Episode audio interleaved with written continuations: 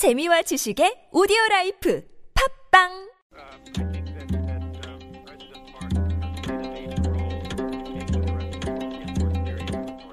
한문학자 장유승의 길에서 만난 고전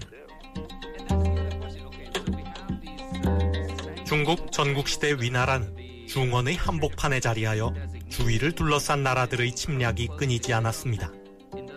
남쪽에 있는 초나라와 동맹을 맺으면 동쪽에 있는 제나라가 쳐들어오고 동쪽에 있는 제나라와 동맹을 맺으면 북쪽에 있는 조나라가 쳐들어오고 북쪽에 있는 조나라와 동맹을 맺으면 서쪽에 있는 한나라가 쳐들어왔습니다.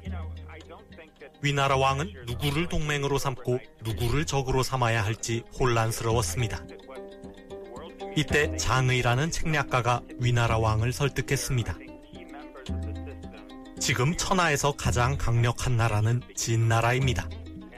왕께서 진나라와 화친을 맺는다면 다른 나라들은 감히 움직일 수 없을 것이니 왕께서는 베개를 높이 베고 편안히 잘 수 있을 것입니다.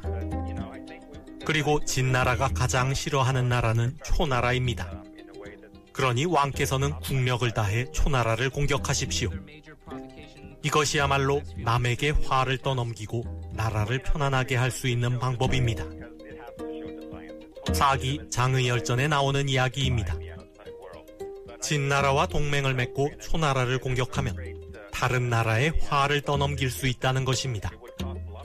화를 떠넘긴다. 한자로 가화입니다. 시집 갈까 재앙화. 남에게 재앙을 시집 보낸다는 말입니다. 옛날에는 딸을 시집 보내면 관계가 끊어졌기 때문에 시집 보낼 가짜에는 떠넘긴다는 뜻이 있습니다. 책임을 전가한다고 할 때의 가 역시 시집 보낼 가입니다. 책임을 남에게 떠넘기고 나몰라라 한다는 뜻입니다. 최근 안전사고가 잇따르고 있는 가운데 영세한 용역업체의 안전관리 책임을 전가하는 하청구조가 근본적인 원인으로 지적되고 있습니다. 지금은 딸을 시집 보냈다고 나몰라라 할 수 있는 시절이 아닙니다. 책임을 시집 보내고 나몰라라 하는 구시대적 관행 역시 더 이상 통하지 않습니다.